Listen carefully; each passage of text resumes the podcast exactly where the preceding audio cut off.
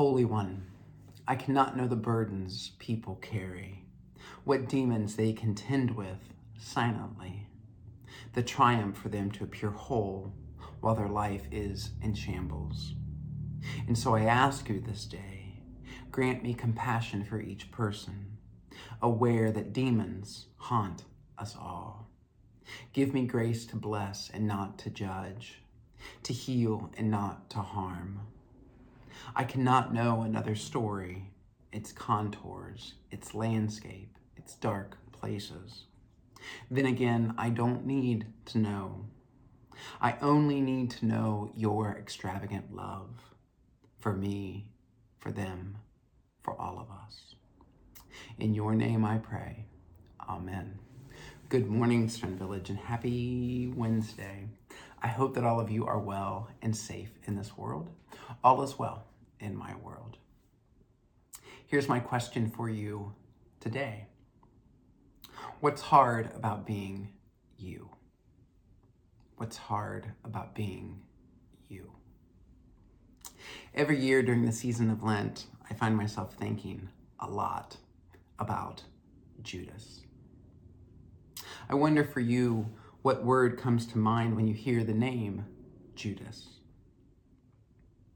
I imagine it's betray. It was for the four gospel writers as well. Of the 20 times they mention the name Judas, 13 are in the same sentence as the word betray. And all 20 sentences are telling about his betrayal of Jesus. His name has become synonymous with betrayal. I don't doubt Judas betrayed Jesus, but I wonder if betrayer or traitor or disloyal is all he ever was. Who or what was he before the betrayal? I wonder what he was like as a child, a teenager, a young adult. I wonder what passion and hopes were ignited within him when he began following Jesus. I wonder why those things began to change for him. How did he get to the point of betrayal in his life? Then again, how do any of us get to such a point in life? Most of us, I suspect, know all we need to know about Judas. He's the one we blame. He's the one we judge. I don't know why Judas did what he did, but there's one thought which keeps swirling in my thoughts as I think about him. It must have been hard to be Judas. By the end of the story, Matthew's gospel tells us Judas hanged himself. The book of Acts tells us Judas fell to the ground and burst open in the middle, and all his bowels gushed out. Again, it must have been hard to be Judas, considering his actions, his choices. Haven't there been times when it was hard being you? Haven't you sometimes struggled to be true to yourself, to do what is right, and be a better person, a truer reflection of God's hope and love for you? As much as we may not want to see it or admit it, we are probably not so different from Judas. I wonder what's hard about being you today.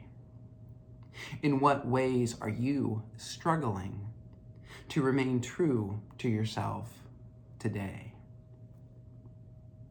I wonder what it would have taken for Judas to see the value, the worth of his life, his ministry with Jesus, his sacredness in the world.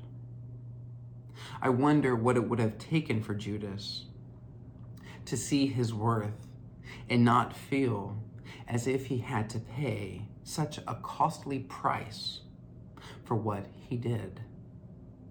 I wonder what it would take for you and me to see those things in our own lives. Surely we are all, and I do mean all, you, me, and Judas. We are all more than our last or worst choice. Isn't this the promise of God's unconditional, merciful, and forgiving love? The promise to begin again, regardless of what we have done and left undone. I ask you again, what's hard about being you today? Name it. Offer it to God. Lean into the promise of new beginnings. Thanks be to God. Amen. I give thanks to God for each of you, and I pray this day you bear witness to the love of God in this world. Bear witness to the love of God so those to whom love is a stranger, they will find in you a generous and loving friend. In the name of Christ Jesus and the power of the Holy Spirit, Amen. I love you, stoners. Uh, I hope you have a good day, and I will see you on Sunday. Yeah. Bye.